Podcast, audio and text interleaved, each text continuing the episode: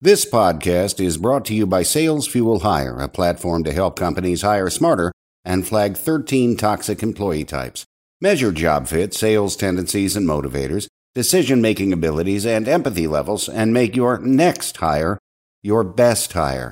Try it now on salesfuel.com slash hire and use promo code Manage Smarter for $50 off your first purchase. Welcome to the Manage Smarter podcast with hosts C. Lee Smith and Audrey Strong. We're glad you're here for discussions on new ways to manage smarter, hire, develop and retain talent, improve results, and propel team performance to new heights. This is the Manage Smarter podcast. Well, you know, Lee, it's not often that you have both an Olympic rower and an Equus coach on the same show, and that's today. what do you It's, think? it's amazing, and one of them though was, was a marriage counselor at one point. And I think that what's interesting about the about the two is like uh, I think the similarities are uh, between the, the rower and the former marriage counselor is that you know for for relationships to work, you have to have both people have to have both well people have to have both feet in the boat. They got to be Ah. rowing the boat, and they have to be rowing the boat in sync. And if, if none of those three things happen or whatever, it, it's chaos. So it's like, uh, or it's or there's conflict, and I think that's what we're going to talk about today, right? Absolutely. Welcome to Manage Smarter, everyone. Uh, I'm Audrey Strong. I'm the Vice President of Communications here at Sales Fuel. And I'm C. Lee Smith, the president and CEO of Sales Fuel. All right. So, Chris Marie Campbell and Susan Clark, welcome to the show. Ladies, how are- are you? Great. This is Chris Marie. We're really excited to be here and love that introduction. Yeah, that was a little chaotic, but we're good. We're in the boat. We're rowing. I loved you pulled it off there. You brought it around and made it make sense. Although I did see people standing up in a boat that was a little bit, and then I realized, oh, it still works for rowing really well. Yeah. Well, let me tell our listeners a little bit about you two. Uh, this is so impressive. Chris Marie Campbell is the Olympic rower. Susan Clark, former marriage therapist and Equus coach. They are the authors of The Beauty of Conflict. I love that phrase. The beauty of conflict, not everyone. not the pain of conflict, the beauty of conflict. Yeah. Harnessing your team's competitive advantage and the beauty of conflict for couples. So, two different versions, two different audiences, but you might find both of them massively informative. I think so.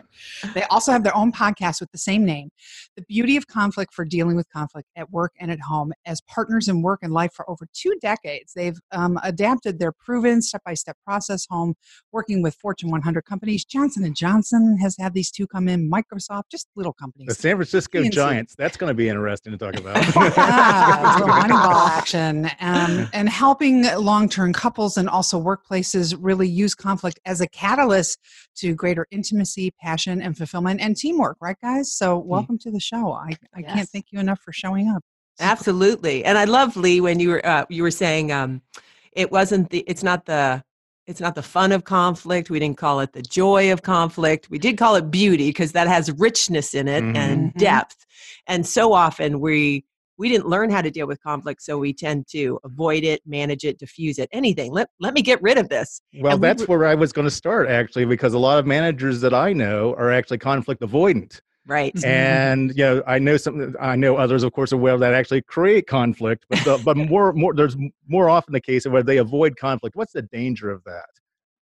Oh, well, often people think conflict is tough, but the worst thing that can happen is when it's avoided because what it it really doesn't go away. It goes underground. And and what one piece you don't know about me, this is Susan and and you know, my background also is I had uh, four different cancers when I was in my 20s. It's really Oh, what wow. propelled me to do this work. And the thing that happened for me with the cancer was that's really I really came to understand the importance of letting the conflict surface and really getting right into it because otherwise you don't get the brilliance of subject matter experts. You don't get the best of them um, and you know it, it has to sometimes it has to get messy before it gets better and um, that's often what we're trying to help teams and leaders understand is you know you want that stuff up and out and you want to be dealing with it because if it doesn't you're going to not get the best of your the type of players you have on your team In fact, you're going to actually get more politics and Mhm. gossip and Mhm. you know turf Yeah. wars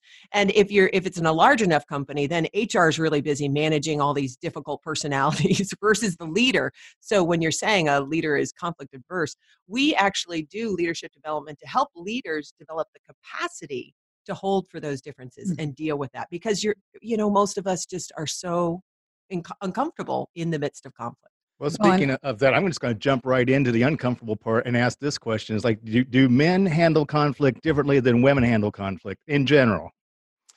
Well, I would say, you know, that if you had to kind of go with numbers, it may appear that way. Although I will say there are women leaders, um, men leaders, there's a difference between conflict and fighting.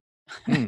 and sometimes men leaders kind of, we, we've worked in teams where someone says, oh, yeah, we're really good, really good with conflict. But when we've been in the room with them, they're just going with whoever's the loudest. And, and that is not actually really dealing with conflict and vice versa when women hold back their opinions and don't say what they want to say that's kind of it's you know it's either silence or violence and we think there needs to be something different and that's what we actually think of as conflict And we've actually been working with, uh, we have a long term contract where we're working with a Fortune 100 company with a high level woman who actually has a style that people seem as abrasive.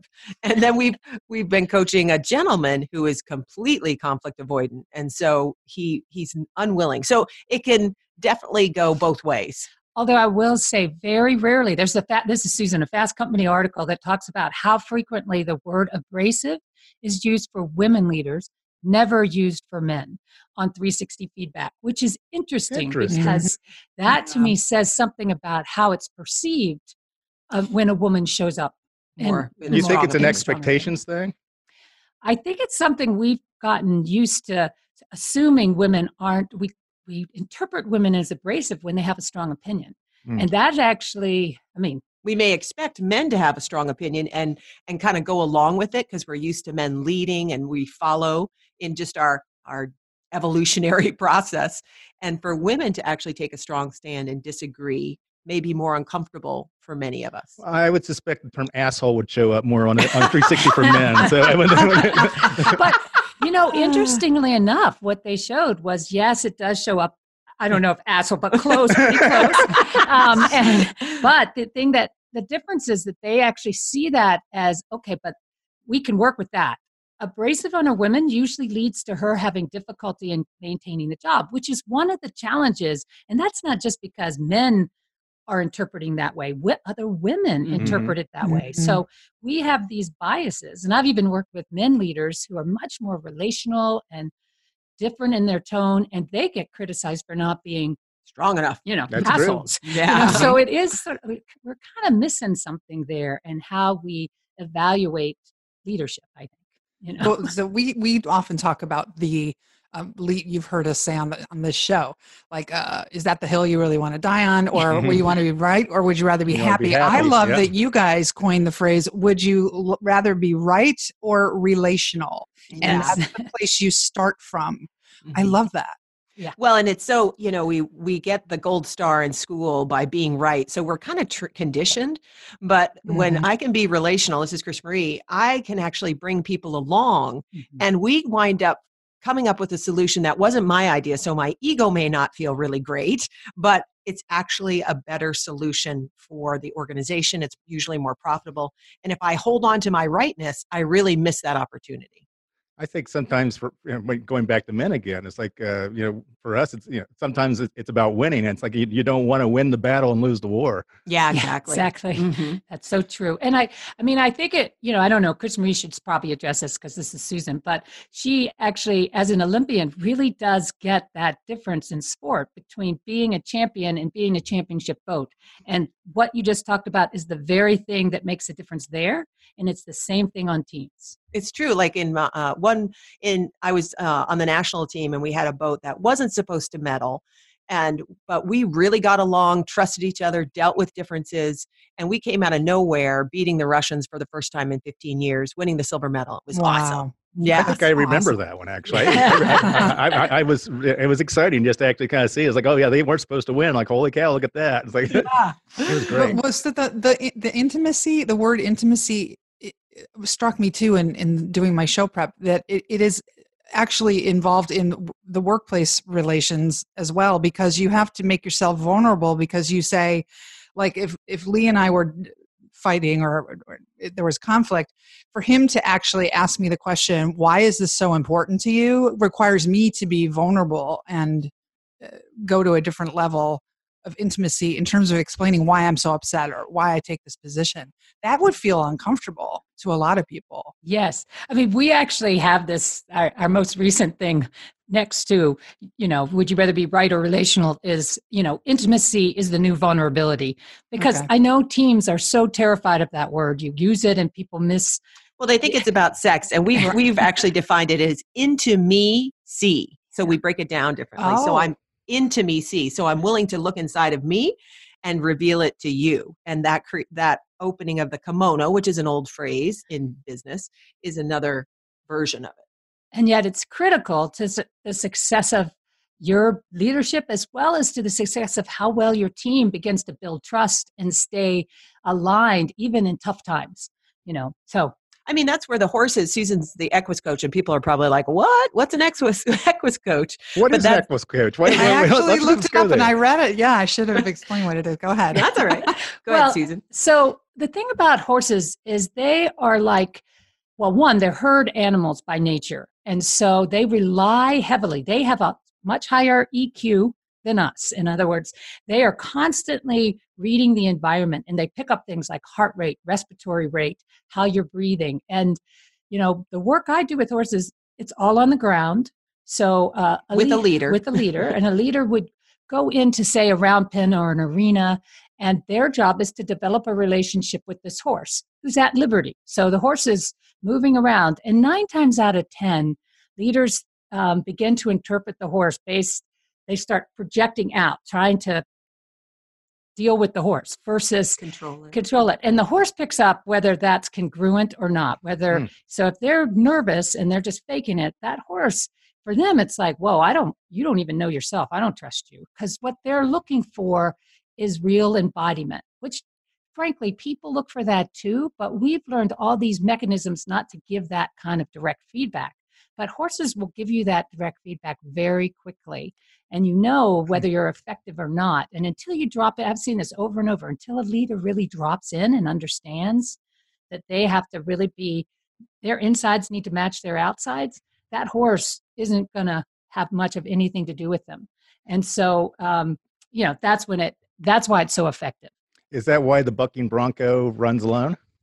well, I will tell you just my own reason for the profoundness of this was that Chris Marie dragged me to a horse workshop. Now, I'm not a horse person by nature. I didn't grow up with them. And uh, I am the type of person who hates it when I'm at a leadership program and somebody doesn't volunteer. So when they ask, you know, for someone who is willing to go out into this uh, arena with this horse, I said, sure. And as I as I came down, I started listening to this horse that was bucking around, whipping. I, I was like, there is, and inside I was like, there's no way in hell I'm going in there. but of course, like any good leader, I'm like, I'm going in. that's what I said. And I, but I, I walked out to the middle of this thing with this horse that was terrifying me. I didn't say any of that. I pretended like I knew what I was doing. You know, don't let him see you sweat.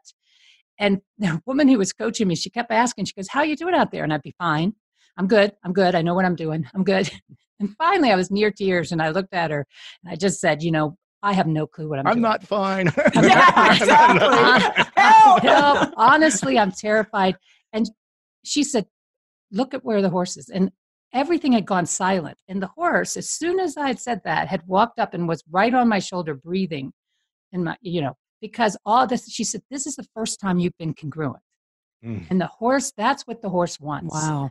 And it was such a powerful thing. I was like, I got to figure this out because this is what all leaders need to learn how to to develop. And and so I trained with her and and yeah. because the lead, the horse in that position off her shoulder is mm-hmm. saying, "I trust you as my leader. Yeah. I have joined up with you." Wow! Yeah. And what that's is, what what we want people to do with us as leaders. Go ahead, Og. Well, I was going to say, what is some of your clients? What happens when they get into that arena and they have they're lacking self awareness of like kind of what they're throwing off, mm-hmm. right? Yeah. horse reacts and then they go, "Oh my God, what? Why is the horse reacting this way?"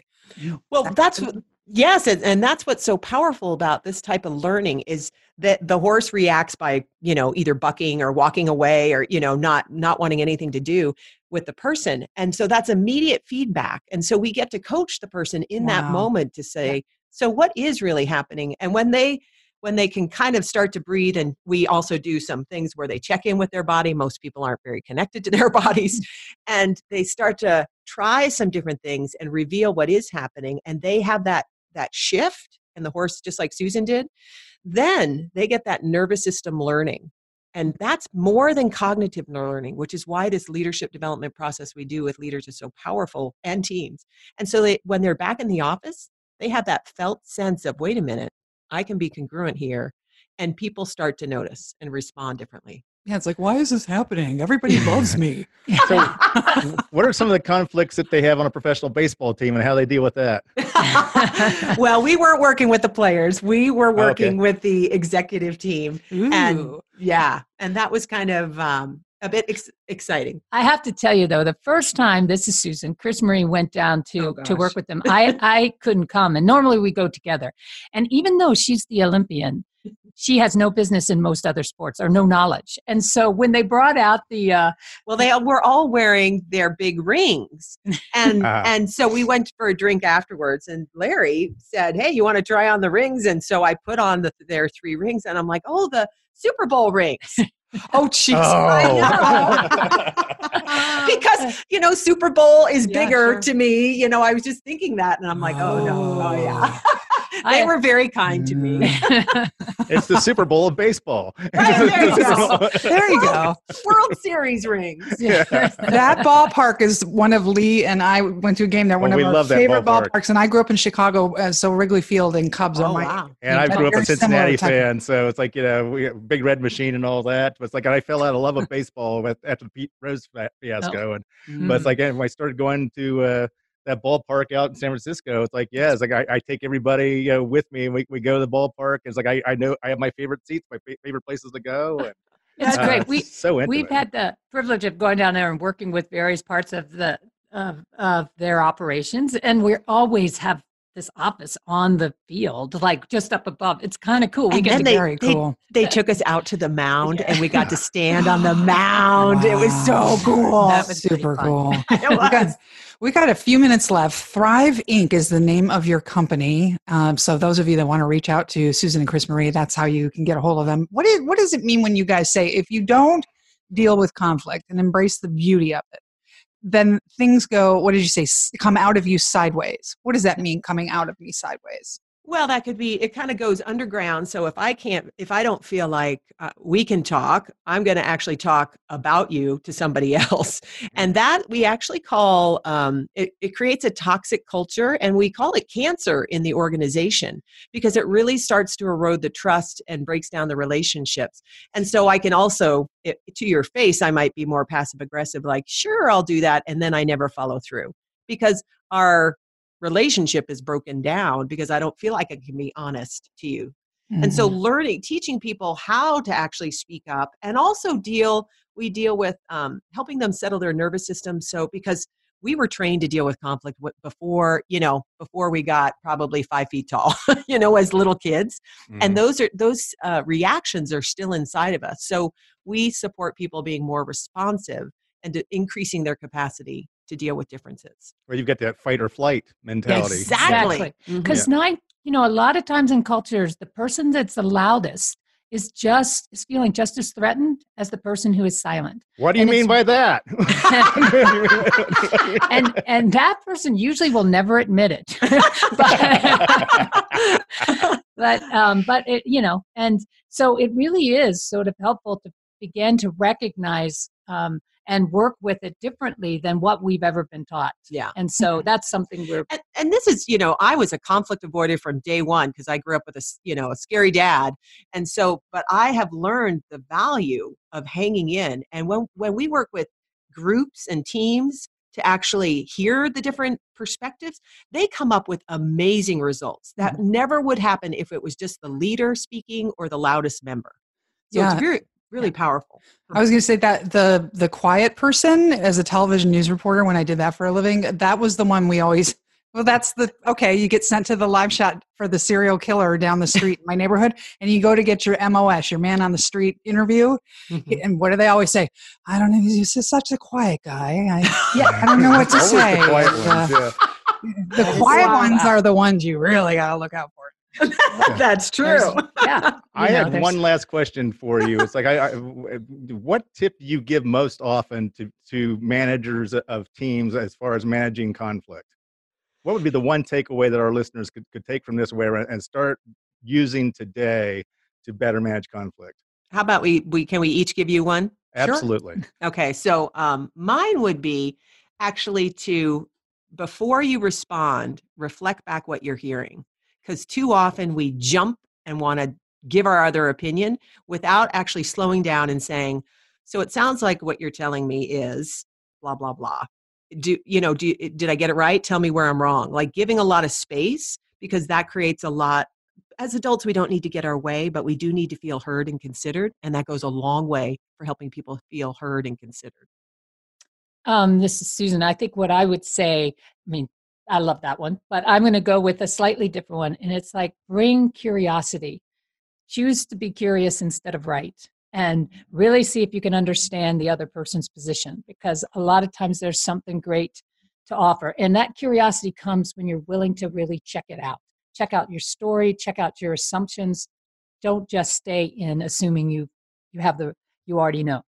Mm-hmm. Get matter how curious, not smart you are. furious.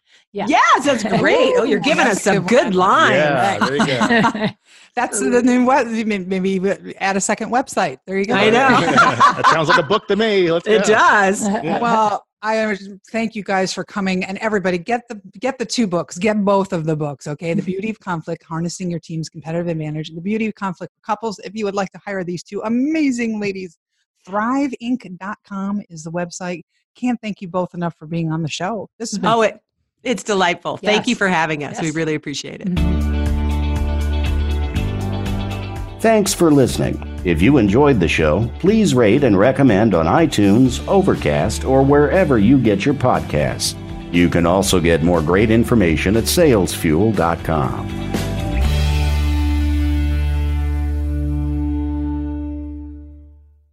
This podcast is a part of the C Suite Radio Network. For more top business podcasts, visit c-suiteradio.com.